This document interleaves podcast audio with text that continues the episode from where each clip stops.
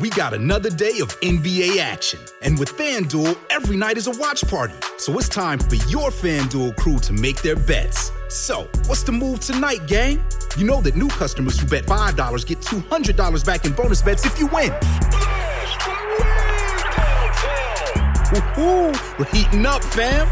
You just can't miss tonight. Bet all the stars with all your friends and make every moment more only on FanDuel. New customers bet $5, get $200 back in bonus bets if you win. Make every moment more with FanDuel. It goes down in the DM. It goes down in the DM. 21 plus and present in Virginia. First online real money wager only. $10 first deposit required. Bonus issued is non-withdrawable bonus bets that expires 7 days after receipt. See full terms at FanDuel.com/sportsbook. Gambling problem? Call 1-800-GAMBLER. ว่าเรื่องธุรกิจการเงินการลงทุนเป็นเรื่องยากเดี๋ยวนาคช่วยอธิบายให้เองขอแนะนำตัวฉันคือนาคธุรกิจตัวละครใหม่จากทีมขายหัวเราะที่จะมาเล่าเรื่องราวของธุรกิจการเงินการลงทุนในรูปแบบการ์ตูนเพื่อความสนุกและเข้าใจง่ายให้กับทุกคนนั่นเองเอาเป็นว่าถ้าคุณสนใจในโลกของการเงินหรือชอบฟังพวกเคสธุรกิจสนุกๆอยู่แล้วเราขอชวนทุกคนมากดติดตามเราไปด้วยกันที่ช่องนาคธุรกิจนหนูสระอากอไก่นาคธุรกิจทุกช่องทางโซเชียลมีเดียได้เลยมาทำเรื่องยากๆให้กลายเป็นเรื่องน่าๆไปด้วยกันนะบาย Salmon Podcast มันสดอร่อย Myth Universe จักรวาลตำนานประรำปราสวัสดีครับขอต้อนรับเข้าสู่รายการ Myth Universe แบบฉบับ City Walking Tour นะครับนี่ก็เป็นโปรเจกต์พิเศษของทางสถานี Salmon Podcast ที่ร่วมกับทีม The Contextual ทีม Heritage Habitat แล้วก็มีผู้ช่วยศาสตราจารย์ธีรวัฒน์พจน์วิบูลย์ศิริแล้วก็ทีม Urban Ally ครับในฐานะส่วนหนึ่งของโปรเจกต์ที่ชื่อว่า Outdoor Audio Guide ครับในเทศกาลบางกอกดีไซน์วีค2024นี่เองครับโดย Myth Universe ตอนพิเศษเนี้ยคุณก็สามารถจะฟังสบายๆอยู่ที่บ้านก็ได้หรือถ้าอยากจะให้พิเศษสมชื่อตอนพิเศษเนี่ยผมก็แนะนำให้คุณออกไปเปิดฟังในสถานที่จริงตรงเขตพระนครของกรุงเทพมหานครได้นะครับเราก็จะมีจุดฟังอยู่ที่หน้าวัดราชนัดดาตรงริมถนนราชดำเนินกลางครับฝั่งป้อมมหาการแต่ก็ไม่ว่ากันครับใครที่อยากฟังเฉยๆเอาข้อมูลอยู่ที่บ้านฟังระหว่างเดินทางอยู่บนรถหรือจะอยู่ที่ไหนก็ตามก็ฟังได้ตามสะดวกครับแต่ถ้าใครอยากได้อรรถรสแบบเต็มที่ผมก็แนะนำว่าสักครั้งหนึ่งครับไปเจอกันที่หน้าวัดราชนัดดารามวรวิหารหรือว่าโลหะปราสาทแล้วก็เปิดฟังพอดแคสต์นี้ไปด้วยกันครับใครที่จะเดินทางไปวัดราชนัดดาเนี่ยสามารถใช้เส้นทางสาธารณะได้นะครับผมก็แนะนำว่ามีอยู่3วิธีครับ1คือไปทางรถเมล์สามารถไปลงที่ป้ายนิทัศน์รัตนโกสินทร์ได้เลยอย่างที่2ไปทางเรือครับให้มาลงที่ท่าเรือผ่านฟ้าลีลาศแล้วก็อย่างที่3คือไปทางรถไฟ MRT ครับลงที่สถานี3ยอดครับผมแล้วก็เดินมาอีกสักประมาณ10นาทีครับและจากจุดที่ทุกท่านเดินทางมาถึงเนี่ยระหว่างนี้ผมอยากให้คุณเดินทางไปที่จุดนัดพบเริ่มต้นครับที่ตรงหัวมุมถนนวัดราชนัดดาติดกับแยกป้อมมหาการครับแล้วเราก็จะไปเริ่มต้นเล่าตำนานกันที่นั่นระหว่างนี้ก็กดพอสพอดแคสต์นี้ไว้ก่อนแล้วเดี๋ยวไปเปิดฟังอีกทีที่จุดนัดพบกันครับ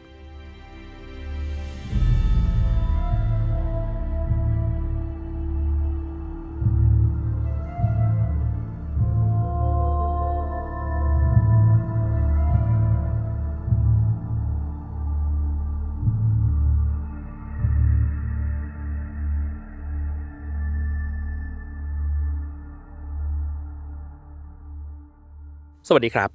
ยินดีต้อนรับอย่างเป็นทางการอีกครั้งนะครับผมชื่อว่าโจบองโก้ณัฐทันแสงชัยครับเป็นโฮสต์ของรายการ Myth Universe ของสถานี Salmon Podcast วันนี้ผมก็จะมาเป็นไกด์ให้ทุกคนสำหรับการเที่ยวชมรูทเส้นทาง Myth Universe City Walking Tour ในครั้งนี้ครับผมโดย Audio Guide Podcast เนี่ยครับเราอยากจะพาคุณไปชมบางส่วนของสิ่งปลูกสร้างที่อยู่ในพระนครที่สร้างขึ้นจากคติในทางพุทธในทางพราหมณ์รวมถึงในทางผีที่มันอยู่ในเส้นทางนี้ตั้งแต่วัดราชนัดดาวัดเทพธิดารามเสาชิงช้าแล้วก็ไปจบที่วัดสุทัศน์ครับผมมาเรามาเริ่มต้นทริปกันเลยจากจุดที่คุณยืนอยู่นะครับผมอยากให้ทุกคนลองมองหาสิ่งปลูกสร้างที่ มีหน้าตาคล้ายๆปราสาทแล้วก็มียอดสีทองอยู่หลายๆยอดตรงนั้นนะครับคือวัดราชนัดดาซึ่งสร้างในสมัยรัชกาลที่3หรือว่าพระบาทสมเด็จพระนั่งเกล้าเจ้าอยู่หัวครับซึ่งจริงๆพระองค์ก็อาจจะมีภาพลักษณ์ด้านการเป็นพ่อค้าขายกับชาวจีนพ้นทะเลมากกว่าแต่ว่าจริงๆแล้วเนี่ยพระองค์เนี่ยมีศรัทธาในพระพุทธศาสนาเป็นอย่างมากครับแล้วก็มีการสร้างวัดวาอารามในเขตพระนครอยู่เยอะมากๆและวัดแห่งนี้ก็เป็นหนึ่งในนั้นครับระหว่างที่ผมเล่าเนี่ยทุกคนสามารถเดินดูรอบๆวัดได้ซึ่งก็จะมีทั้งรูปปั้นของรัชกาลที่3เองมีลานพระพลามหาเจษฎาบดินทร์ที่เหมือนเป็นสถานที่ต้อนรับแขกบ้านแขกเมืองในสมัยนั้นนะครับหรือจะเดินขึ้นไปด้านบนของโลหะปราสาทเพื่อไปเที่ยวชมในระหว่างที่คุณฟังพอดแคสต์นี้ไปด้วยก็ได้เหมือนกันนะครับวัดราชนัดดารามวรวิหารเนี่ยครับเราเรียกสั้นๆว่าวัดราชนัดดาซึ่งก็มีจุดน่าสนใจอยู่ที่ตรงที่ทุกคนน่าจะมองกันอยู่เมื่อครู่เนี่ยนะครับคือโลหะปราสาทซึ่งก็คือตามชื่อเลยคือมันเป็นอาคารที่คล้ายกับปราสาทที่ทำยอดหรือมุงหลังคาเนี่ยด้วยโลหะก่อนหน้านี้โลหะปราสาทก็อาจจะมีภาพจำว่ามียอดเป็นสีดำซึ่งก็เป็นสีของเหล็กสีของโลหะเนี่ยมาก่อนแต่ว่าหลังจากที่มีการบูรณะลงรักปิดทองอะไรไปแล้วเนี่ยทุกวันนี้ก็กลับมามียอดเป็นสีทองอย่างเดิมครับทีนี้ความพิเศษของตัวโลหะปราสาทนี้คืออะไรมันก็คือว่าสถานที่ที่เราทุกคนเรียกว่าโลหะปราสาทเนี่ยมันมีอยู่เพียงแค่3แห่งในโลกนี้เท่านั้นครับแห่งแรกเนี่ยอยู่ที่อินเดียสร้างในสมัยพุทธกาลแห่งที่2เนี่ยอยู่ที่ศรีลังกา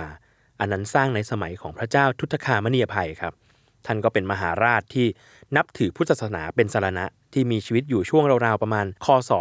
900ครับก็นานมากแล้วประมาณเกือบ 2,000 ปีครับและแห่งที่3ก็คือวัดราชนัดดาที่เรากำลังยืนอยู่ตอนนี้นี่เองครับมี3แห่งเท่านั้น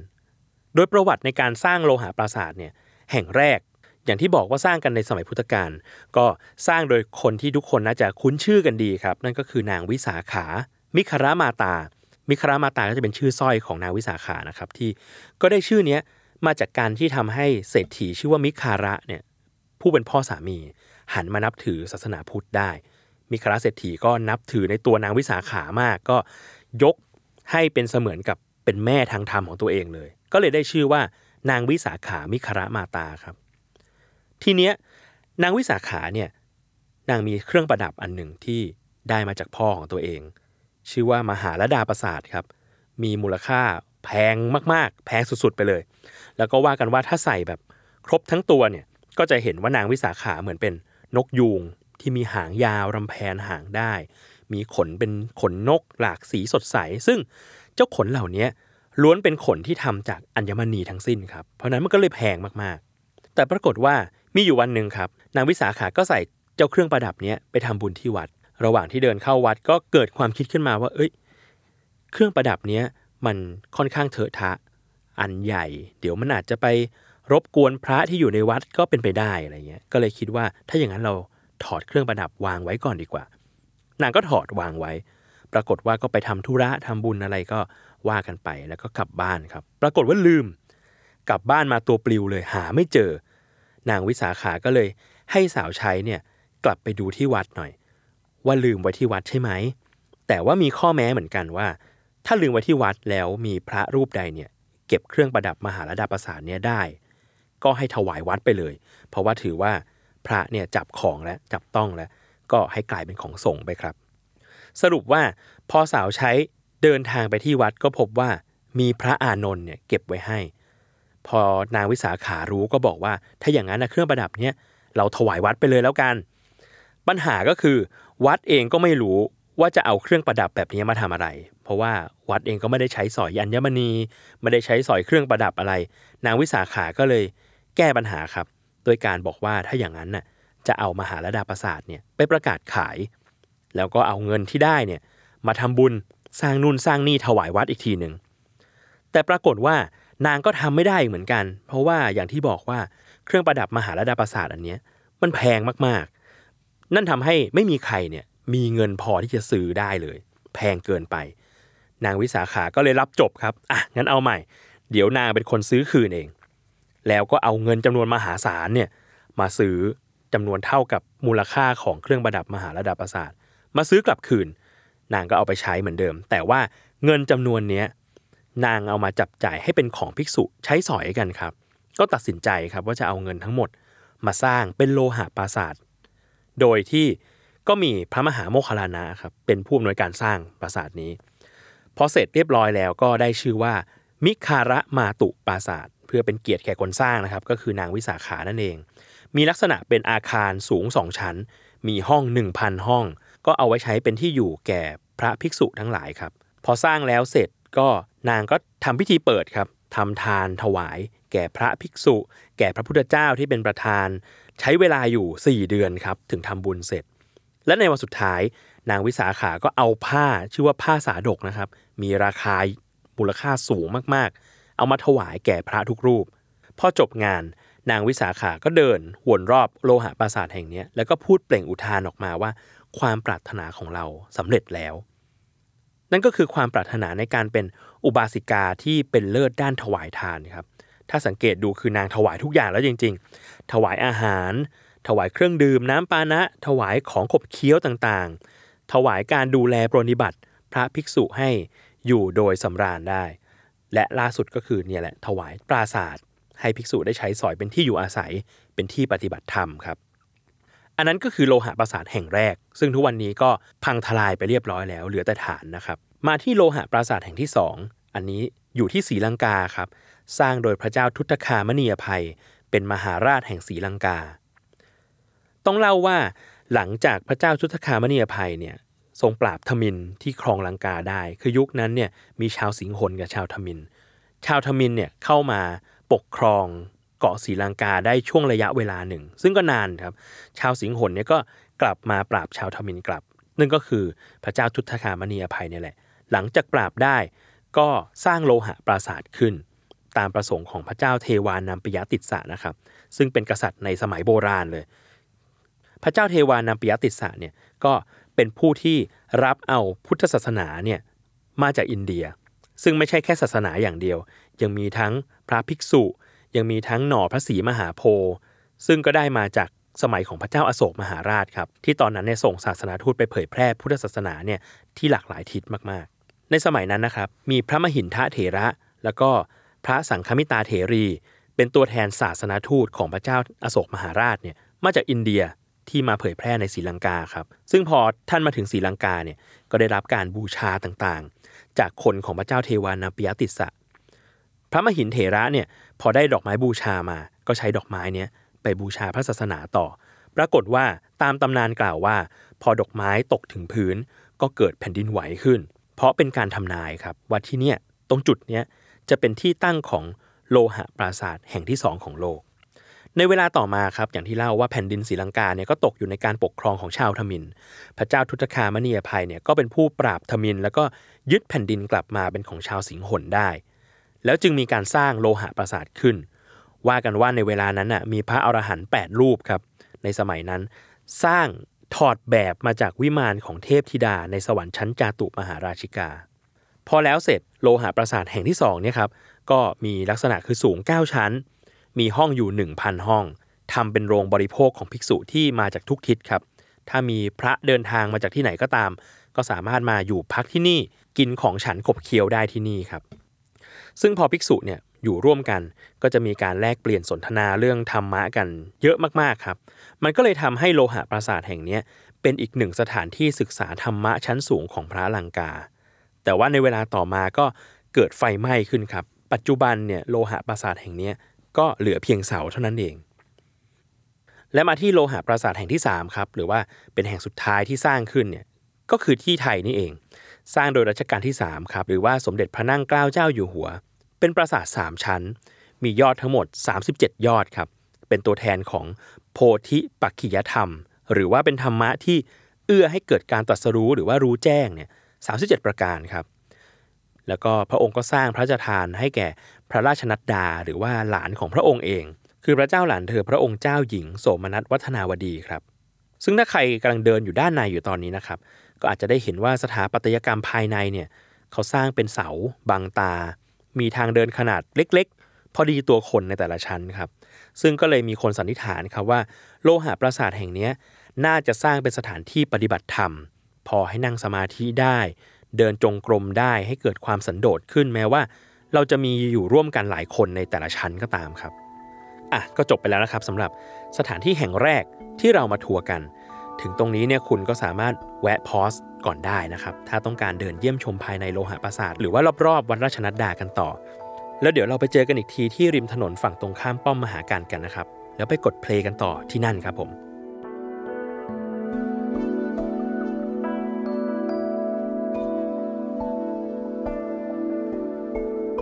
โอเคหวังว่าทุกคนจะอยู่ที่ริมถนนฝั่งตรงข้ามป้อมมหาการแล้วนะครับ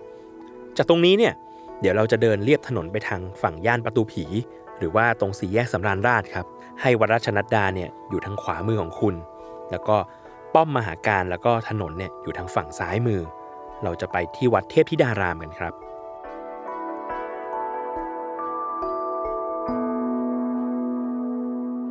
วัดเทพธิดารามเนี่ยครับเป็นวัดที่รัชกาลที่3สร้างพระราชทานแก่พระราชธิดาหรือว่า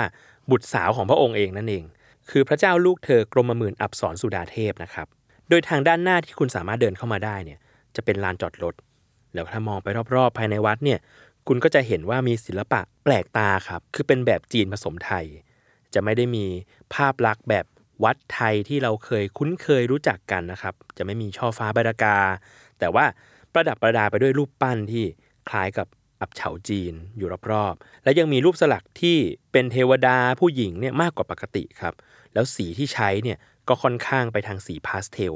ออกหวานๆครับสมชื่อวัดเทพธิดารามที่เป็นผู้หญิงครับทีนี้นะครับภายในวิหารของวัดเทพธิดารามแห่งนี้มีสิ่งที่เป็นไฮไลท์อยู่2อย่างอย่างแรกเนี่ยคือรูปปั้นภิกษุณี52รูปถึงตรงนี้คุณสามารถเปิดฟังพอดแคสต์นี้แล้วก็เดินหารูปปั้นภิกษุณีภายในวิหารไปด้วยกันได้ครับเรื่องของภิกษุณีเนี่ยทุกวันนี้เราอาจจะไม่เห็นแล้วเพราะว่าภิกษุณีได้หายไปจากวงโคจรของพระพุทธศาสนาของโลกนี้แล้วแต่ในอดีตนั้นภิกษุณีมีอยู่มากมายและคนที่ต้องพูดถึงคือภิกษุณีพระองค์แรกคือภิกษุณีรูปแรกของพระพุทธศาสนาครับนั่นคือพระนางมหาประชาบดีโคตมีที่เป็นแม่เลี้ยงของพระพุทธเจ้านั่นเองพระนางมหาประชาบดีโคตมีนะครับเป็นน้องสาวของพระนางสิริมหามายาซึ่งเป็นแม่ของพระพุทธเจ้าหรือพุทธมารดานั่นเองหลังจากที่พระนางสิริมหามายาคลอดเจ้าชายสิทธัตถะได้7วันก็เสด็จสวรรคตลงแล้วก็ว่ากันว่าตามคัมภีร์นะครับไปเกิดเป็นเทพบุตรอยู่บนสวรรค์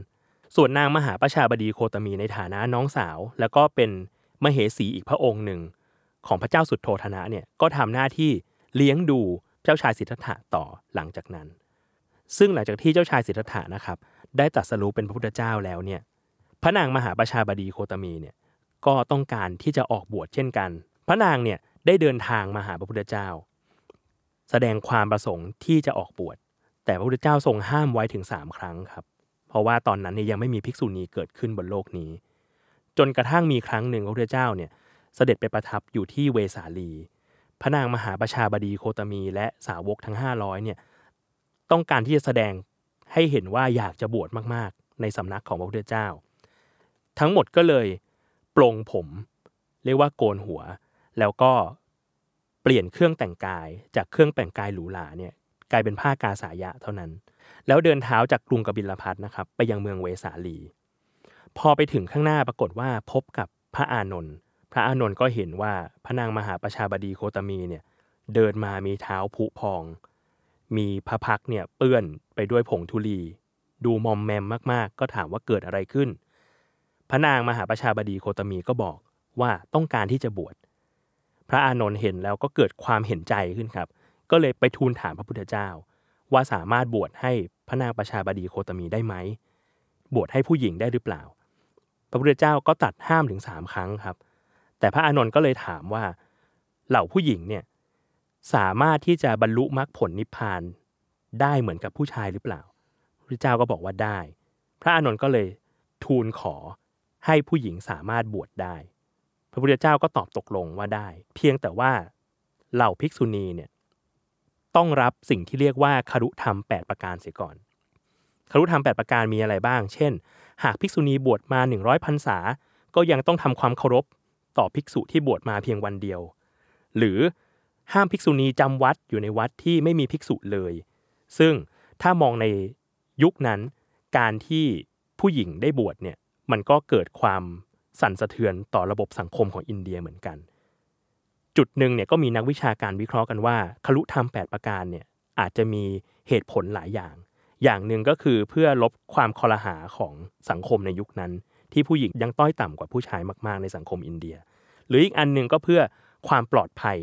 ของผู้หญิงเช่นการที่ไม่สามารถจำวัดในวัดที่มีแต่ภิกษุณีได้ต้องมีภิกษุอยู่ด้วยก็เพื่อป้องกันภัยร้ายจากโจรต่างๆที่จะเข้ามาทำร้ายนะครับทีนี้ครับหลังจากนั้นพระนางมหาประชาบดีโคตมีเนี่ยก็ได้บวชเป็นภิกษุณีแล้วก็ได้รับการสรรเสริญจากพระพุทธเจ้าเป็นเอตทัคคะหรือเป็นเลิศด้านรัตตัญญูหรือรู้ราตรีนานตำแหน่งเดียวกับพระอัญญาโกณฑัญญานะครับคือบวชก่อนใครว่าอย่างนั้นเถอะในรูปปั้นภิกษุณีนะครับมีอยู่52รูปภายในวิหารของวัดเทพธิดารามแห่งนี้ก็คาดเดากันว่าภิกษุณีรูปที่อยู่ตรงกลางเนี่ยคือพระมหาประชาบดีโคตมีเถรีนี่เองที่เป็นเจ้าสำนักภิกษุณีในสมัยพุทธกาลครับเกร็ดอีกอย่างนะครับคือพระเจ้าลูกเธอกรมหมื่นอัปสรสุดาเทพเนี่ยทรงชื่นชอบในเรื่องศิลปะบทกวีเป็นอย่างมากเลยครับแล้วก็เลยมักจะเอื้อเฟื้อให้ศิลปินกวีในสมัยนั้นเนี่ยอยู่ตลอดอย่างเช่นสุนทรภู่เป็นต้นซึ่งสุนทรภู่เองเนี่ยก็มาบวชอยู่ที่วัดนี้เช่นกันอยู่ 3 พรรษานะครับในนี้ก็เลยมีพิพิธภัณฑ์สุนทรภู่หรือว่าที่เราเรียกกันว่าบ้านกวีอยู่ด้วยเราสามารถแวะกันที่นี่ได้ครับที่นี่มีคุณน้าโลข้อไก่ที่น่ารักมากๆแล้วก็สามารถขับกลอนสุนทรภู่ให้เราฟังภายในบ้านกวีได้ด้วยครับจบเรื่องของวัดเทพธิดารามแล้วเดี๋ยวเราจะเดินทางไปที่สถานที่แห่งต่อไปกันนั่นก็คือตรงสี่แยกสำราญราษฎร์ครับเดี๋ยวหลังจากจบข้อความนี้เราไปเจอกันที่ริมถนนจุดที่ทุกคนเดินเข้ามาในวัดเทพธิดารามกันนะครับฝั่งตรงข้ามกำแพงเมืองเช่นเดิมส่วนใครที่ยังเพลิดเพลินกับการเดินดูวัดเทพธิดารามอยู่ก็สามารถกด pause podcast นี้ไปก่อนแล้วเดี๋ยวไปกด play เจอกันอีกทีตรงจุดนัดพบริมถนนที่เราเดินเข้าวัดมากันครับ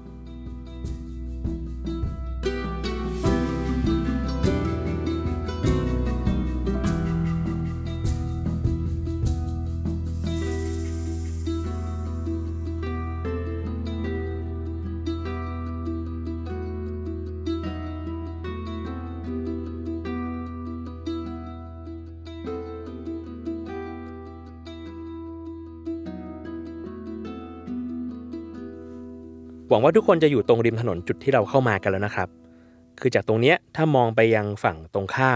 มกำแพงพระนครไปเนี่ยจะเห็นภูเขาทองเด่นเป็นสง่าอยู่ตรงนี้เนี่ยเป็นที่ตั้งของวัดสะเกตครับเดี๋ยวไว้เราเดินไปเล่าไปก็ได้นะครับให้ทุกคนเนี่ยเดินริมถนนฝั่งตรงข้ามกับผัดไทยประตูผีครับให้วัดเทพธิดารามเนี่ยอยู่ทางขวามือของคุณส่วนกำแพงเมืองเนี่ยอยู่ทางซ้ายมือครับจากตรงนี้เราจะเดินตรงไปถึงสี่แยกสำราญราษฎร์ตรงถนนบำรุงเมืองครับถ้าพร้อมแล้วก็ไปกันเลยครับเรื่องวัดสะเกตนะครับมีประวัติตำนานเล่าให้กันฟังว่าวัดเนี้ยเดิมชื่อว่าวัดสะแกครับมีมาตั้งแต่สมัยพระนครศรีอยุธยาแล้วแต่ว่าเมื่อครั้งที่รัชกาลที่1ยกทัพกลับจากกัมพูชามาแล้วก็มาปราบกบฏที่เกิดขึ้นในเมืองธนบุรีเนี่ยพระองค์ก็ได้แวะที่วัดแห่งนี้ครับเพื่อสระพระเกศาหรือว่าสระผมนั่นเอง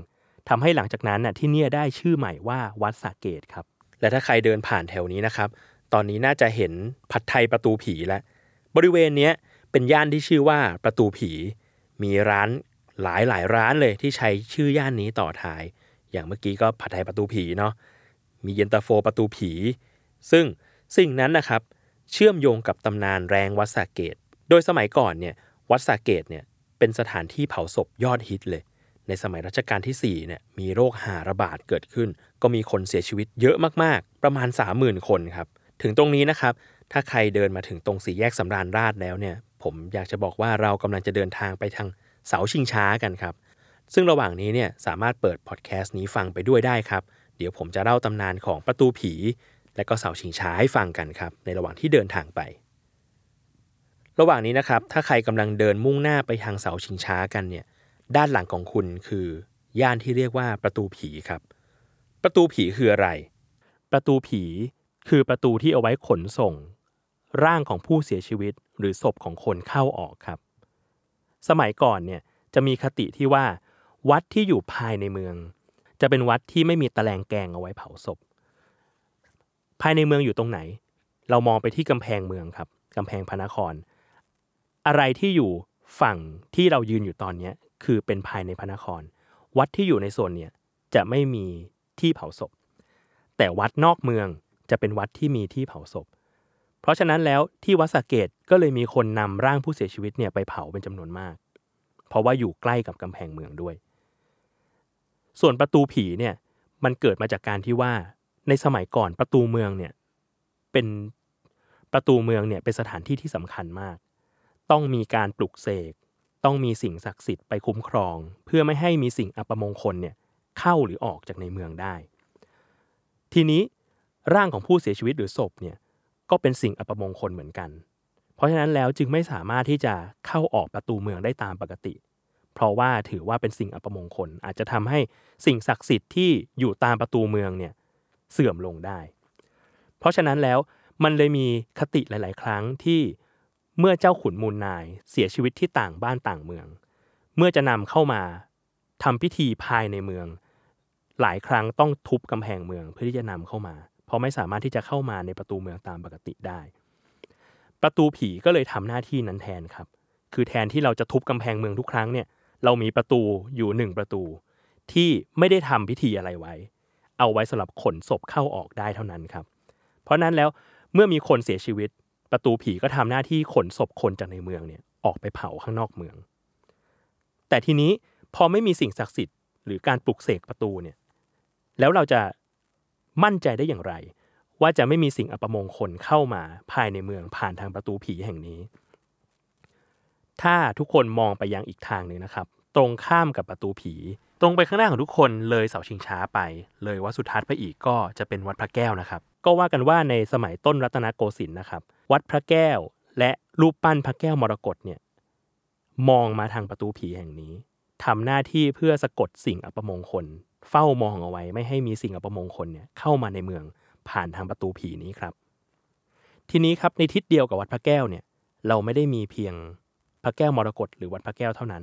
ที่คนเห็นลิบๆเนี่ยคือเสาชิงช้าซึ่งเป็นอีกหนึ่งโบราณสถานของเขตพระนครกรุงเทพมหานครเหมือนกันเดี๋ยวเราจะเดินไปทางนั้นกันครับใครพร้อมแล้วก็ตามไปกันเลยครับ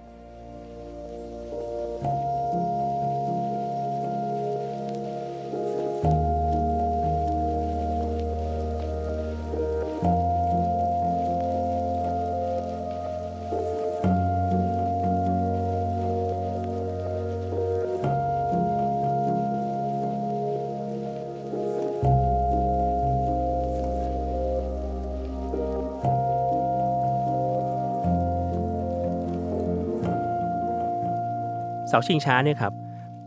เป็นสิ่งปลูกสร้างตามคติของพราหมณ์ฮินดูสร้างขึ้นครั้งแรกในสมัยพระบาทสมเด็จพระพุทธยอดฟ้าจุฬาโลกมหาราชหรือว่ารัชกาลที่1นะครับสร้างขึ้นตรงหน้าเทวสถานโบสถ์พราหมณ์โดยที่อีกฝากหนึ่งก็คือวัดสุทัศน์เทพวรารามราชวรมหาวิหารพิธีโลกชิงช้าเนี่ยครับเป็นส่วนหนึ่งของพระราชพิธีที่ชื่อว่าตรียมพวายเป็นพิธีที่เอาไว้ต้อนรับพระศิวะพระศิวะคือหนึ่งใน3เทพสูงสุดของศาสนาฮินดูซึ่งเชื่อกันว่าพระศิวะเนี่ยจะเสด็จลงสู่โลกในวันขึ้น7ค่ำเดือนยี่ครับซึ่งก็จะมีการแห่พระเป็นเจ้าไปถวายพระพรพระเจ้าอยู่หัวโดยตำนานพิธีตรีอัมพวายเนี่ยเกิดมาจากคติที่ว่ามีอยู่วันหนึ่งพระอุมาเทวีเนี่ยเกิดความกังวลขึ้นว่าโลกเนี่ยจะแตกสลายจะถึงการวิบัติลงพระนางก็เลยพนันกับพระศิวะครับโดยให้พญานาคเนี่ยขึงตัวระหว่างต้นพุทราที่แม่น้ำแล้วก็ให้พญานาคแกว่งไกวตัวโดยมีพระศิวะยืนขาเดียวในลักษณะไขว่ห้างอยู่บนพญานาคนั้นซึ่งพอพญานาคไกวตัวเนี่ยเท้าพระศิวะก็ไม่ตกลงมาจากการไขว่ห้างนั่นแปลว่าโลกที่พระองค์ทรงสร้างขึ้นน่ะมั่นคงแข็งแรงไม่ได้จะถึงการวิบัติอย่างที่พระแม่อุมาเนี่ยกังวลไว้พระอิศวรก็เลยชนะพนันนั้นครับพิธีโลชิงช้าเนี่ยก็เลยจำลองเหตุการณ์นั้นน่ะลงมาเพื่อบูชาพระศิวะเปรียบเสาชิงช้าเหมือนต้นพุทราแล้วก็ระหว่างเสาก็คือแม่น้ำส่วนผู้โลชิงช้าก็เปรียบเสมือนกับเป็นพญานาคโดยมีพระยายืนชิงช้านั่งไขว่ห้างอยู่บนนั้นครับผมแต่ว่าต่อมา พิธีโลชิงช้าเนี่ยก็ได้ยกเลิกไปในสมัยพระปกเกล้าเจ้าอยู่หัวนะครับด้วยความที่หลายๆครั้งเนี่ยก็ดูอันตรายแล้วก็อาจจะมีผู้คนมาลุมล้อมอยู่แถวนั้นเป็นจำนวนมากมีตำนานเล่าด้วยกันเหมือนกันครับว่าหลายๆครั้งที่พราหมณ์ผู้ทำพิธีที่จะมีจำนวน4คนขึ้นไปเนี่ยบางรอบก็อาจตกลงมาบาดเจ็บเสียชีวิตได้ทำให้พิธีนี้ถูกยกเลิกไปในที่สุดครับจากตำนานเรื่องเสาชิงช้าครับเราก็จะไปที่แห่งสุดท้ายที่เราจะแวะในทัวร์ครั้งนี้กันนั่นก็คือวัดสุทัศน์นั่นเองใครที่ยังไม่ถึงวัดสุทัศน์เนี่ยสามารถพอสพอดแคสต์นี้ไว้ก่อนได้ครับแล้วเดี๋ยวไปกดเพลย์ฟังต่ออีกทีที่ด้านหน้าประตูวัดสุทัศน์ครับผม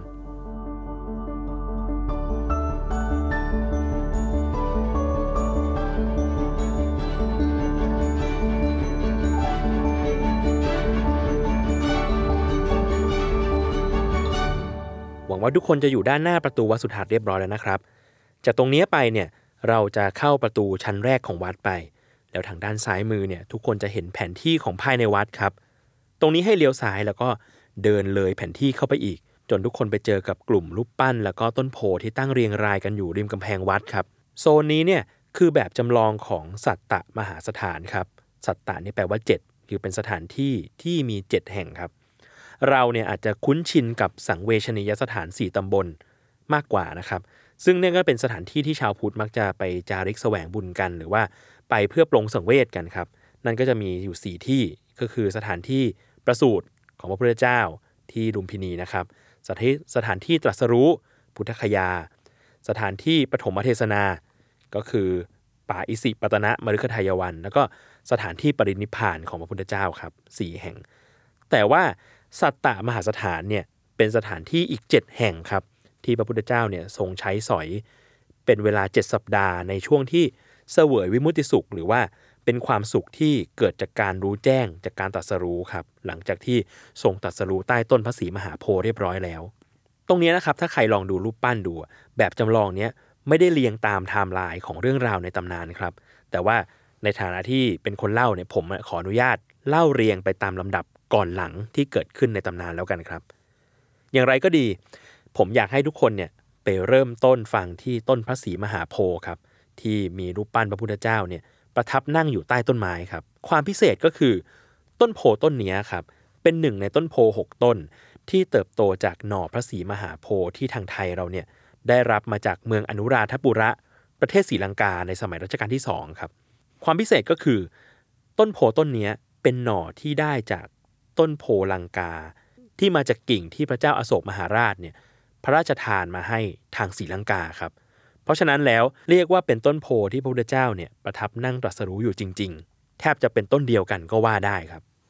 หลังจากนั้นครับในสมัยรัชกาลที่2แห่งกรุงรัตนโกสินทร์เนี่ยมีสมณทูตจากสยาม11รูปได้เดินทางไปยังศรีลังกาเพื่ออัญเชิญหน่อพระศรีมหาโพธิ์มาจากเมืองอนุราธปุระครับมาประดิษฐานที่ประเทศไทยถึง6หน่อนะครับโดยทั้ง6หน่อนั้นน่ะได้กระจายไปอยู่ในที่ต่างๆว่ากันว่า1หน่อเนี่ยไปปลูกอยู่ที่กลันตันอีก2หน่อเนี่ยปลูกอยู่ที่เมืองนครศรีธรรมราชและอีก3หน่อเนี่ยอยู่ในกรุงเทพมหานครนี้เองหน่อนึงเนี่ยอยู่ที่วัดสระเกตตอนนี้ก็ยังอยู่นะครับอีกหน่อนึงอยู่ที่วัดมหาธาตุและหน่อสุดท้ายเนี่ยอยู่ที่วัดสุทัศน์เทวรารามนี่เองเป็นต้นที่ทุกคนน่าจะกำลังเดินไปเห็นอยู่ในตอนนี้นะครับซึ่งรอบๆต้นพระศรีมหาโพธิ์ที่สืบเชื้อสายมาจากต้นพระศรีมหาโพธิ์ที่อินเดียนี้ก็มีสิ่งปลูกสร้างที่เรียกว่าสัตตมหาสถานอยู่เราเคยเล่าไปแล้วเนาะว่า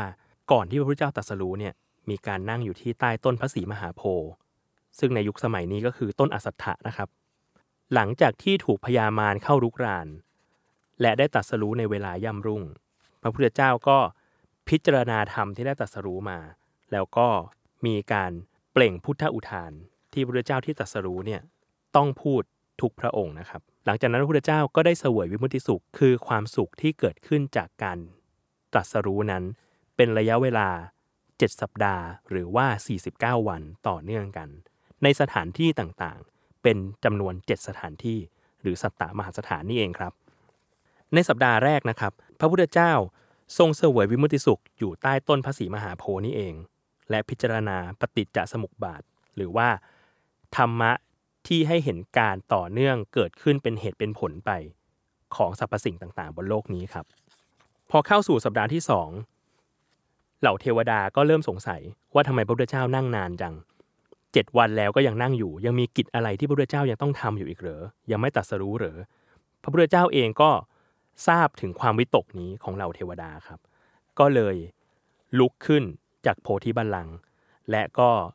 เหาะขึ้นแสดงปาฏิหาริย์เรียกว่ายมกปาฏิหาริย์ซึ่งเป็นปาฏิหาริย์แบบที่พระพุทธเจ้าเท่านั้นที่สามารถแสดงได้ยมกปาฏิหาริย์คือปาฏิหาริย์ที่แสดงเป็นคู่ๆครับเช่นทำให้เกิดน้ำพุ่งขึ้นทางฝั่งซ้ายและไฟพุ่งขึ้นทางฝั่งขวาบันดาลให้เกิดร่างจำแรงของพระพุทธเจ้าเดินอยู่ในขณะที่ร่างจริงกำลังนั่งอยู่เป็นต้นนะครับเมื่อเหล่าเทวดาเห็นพระพุทธเจ้าแสดงยมกปาฏิหาริย์ก็สบายใจว่าพระพุทธองค์ทรงตรัสรู้แล้วเพราะว่าเป็นปาฏิหาริย์ที่มีแต่พระพุทธเจ้าเท่านั้นที่จะแสดงได้นะครับพอหลังจากแสดงยมกปาฏิหาริย์เสร็จพระพุทธเจ้าก็ลงมาประทับยืนอยู่ไม่ไกลจากต้นพระศรีมหาโพธิ์แล้วก็หันกลับไปมองที่ต้นโพนี้เกิดความคิดว่าเราบำเพ็ญบารมีมา4อสงไขยแสนกับเพื่อบัลลังก์นี้หรือโพธิบัลลังก์นี้แล้วพระองค์ก็ยืนมองโพธิบัลลังก์เป็นเวลา7วันโดยไม่กระพริบตาเลยต่อมาสถานที่นี้ก็เลยได้ชื่อว่าอนิมิสะเจดีหรือว่าเจดีไม่กระพริบตาพระพุทธรูปที่แสดงเหตุการณ์นี้ก็จะอยู่ในท่ายืนแล้วก็เอาพระหัตถ์หรือว่ามือเนี่ยประสานอยู่ที่ด้านหน้าแถวหน้าขาแล้วก็มีอาคารสร้างคลุมไว้ครับติต่างว่าเป็นอนิมิสะเจดีหลังจากเสวยวิมุตติสุขด้วยอิริยาบถนั่งแล้วก็ยืนแล้วเนี่ยพระพุทธเจ้าก็ทรงเนรมิตทางเดินจงกรมขึ้นแล้วก็เดินกลับไปกลับมาระหว่างต้นโพและสถานที่ที่ยืนอยู่เป็นอนิมิสะเจดีนะครับเดินจงกรมอยู่ตลอดทั้งสัปดาห์เป็นเวลา7วันสถานที่นั้นก็เรียกว่ารัตนจงกรมเจดีรูปจำลองของเหตุการณ์นี้ที่นี่ก็จะเป็นพระพุทธรูปปางยืนครับแล้วก็มีพระหัตถ์หนึ่งข้างเนี่ยทาบอยู่ที่ต้นขาข้างหน้าก็จะเป็นลานจงกรมครับจำลองเป็นรัตนจงกรมเจดีหลังจากนั้นสัปดาห์ที่4นะครับเหล่าเทวดาก็เนรมิตเรือนแก้วขึ้นมาทางทิศตะวันตกเฉียงเหนือของโพธิบัลลังก์เรียกว่ารัตนคระเจดีพระพุทธเจ้าก็เข้าไปประทับอยู่ในเรือนแก้วนั้นแล้วก็พิจารณาพระอภิธรรม7คัมภีร์ตามลำดับมีอะไรบ้างมีธรรมสังคณีวิภังค์ธาตุกถา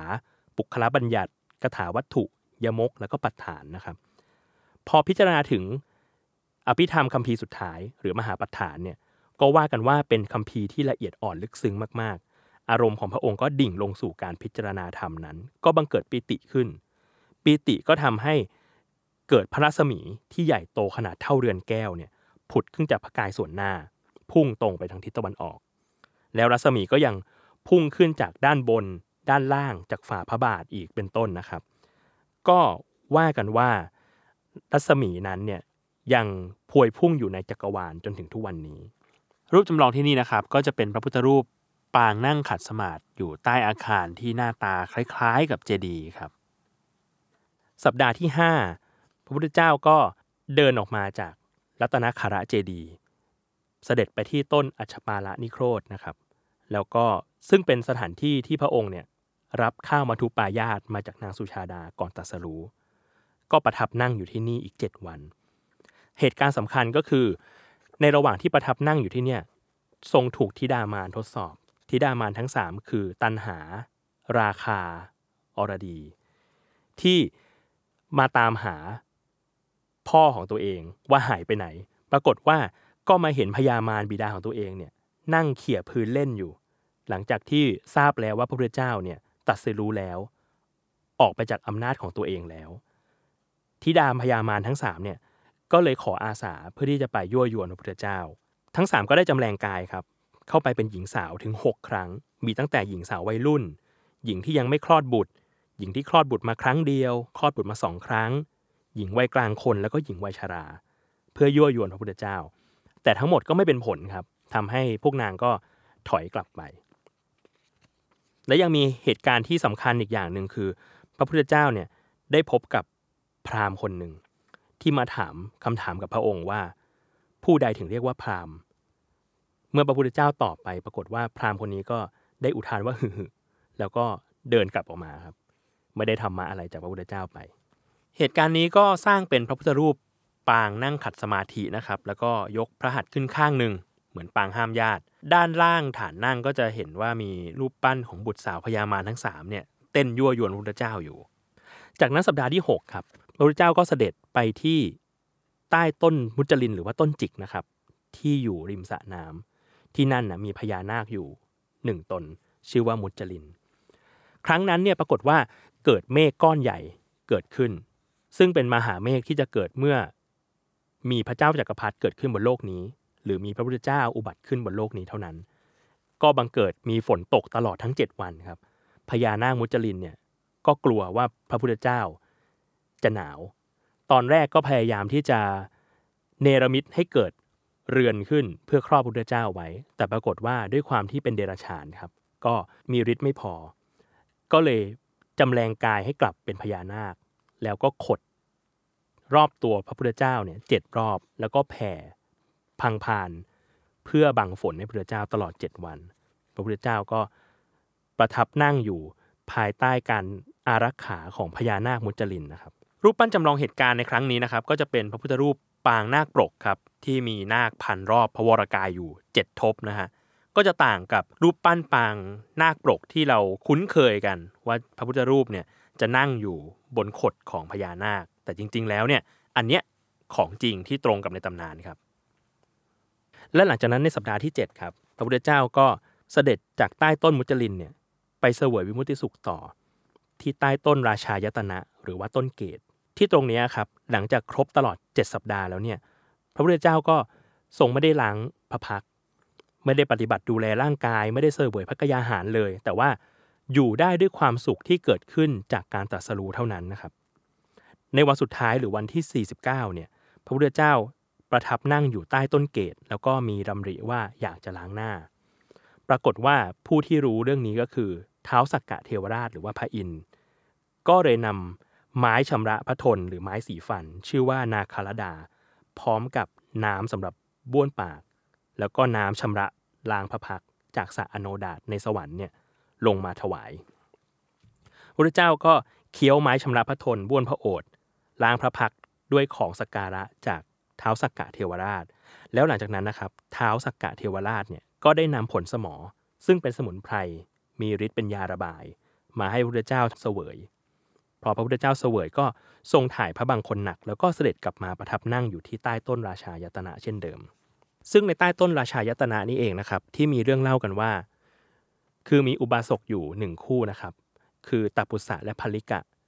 มาพบพระพุทธเจ้าและได้ขอถึงพระพุทธและพระธรรมเป็นสรณะเรียกว่าทเวจิกะอุบาสกนะครับหลังจากที่ปวารณาตนเป็นอุบาสกแล้วพระพุทธเจ้าก็ลูบพระเศียรแล้วก็มี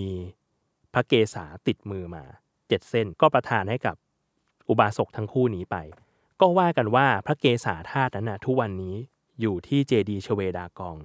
ในเมียนมานะครับด้านพระพุทธรูปประจำเหตุการณ์ในสัปดาห์นี้นะครับก็จะเป็นพระพุทธรูปปางรับผลสมอครับที่สังเกตง่ายๆคือพระพุทธเจ้าจะยื่นพระหัตถ์ออกมาแล้วก็ใน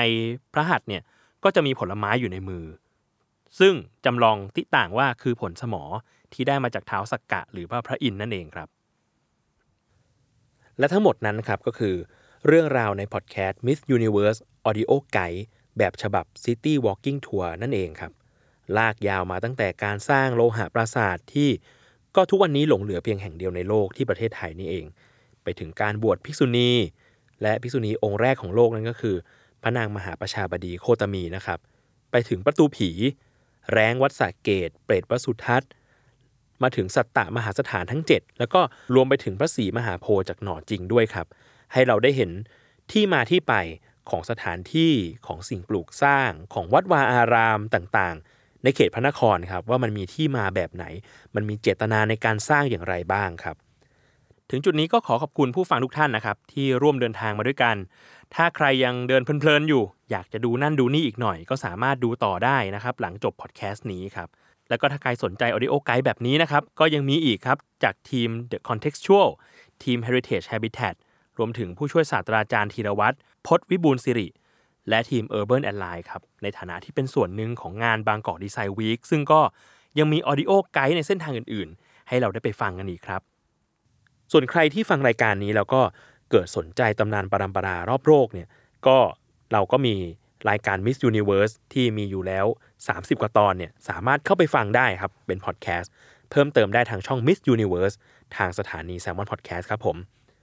และสำหรับวันนี้ครับผมโจบองโก้รัฐทันแสงชัยเนี่ยก็ขอลาไปก่อนสามารถติดตามกันได้ครับทุกช่องทางของ Salmon Podcast ครับสำหรับวันนี้สวัสดีครับ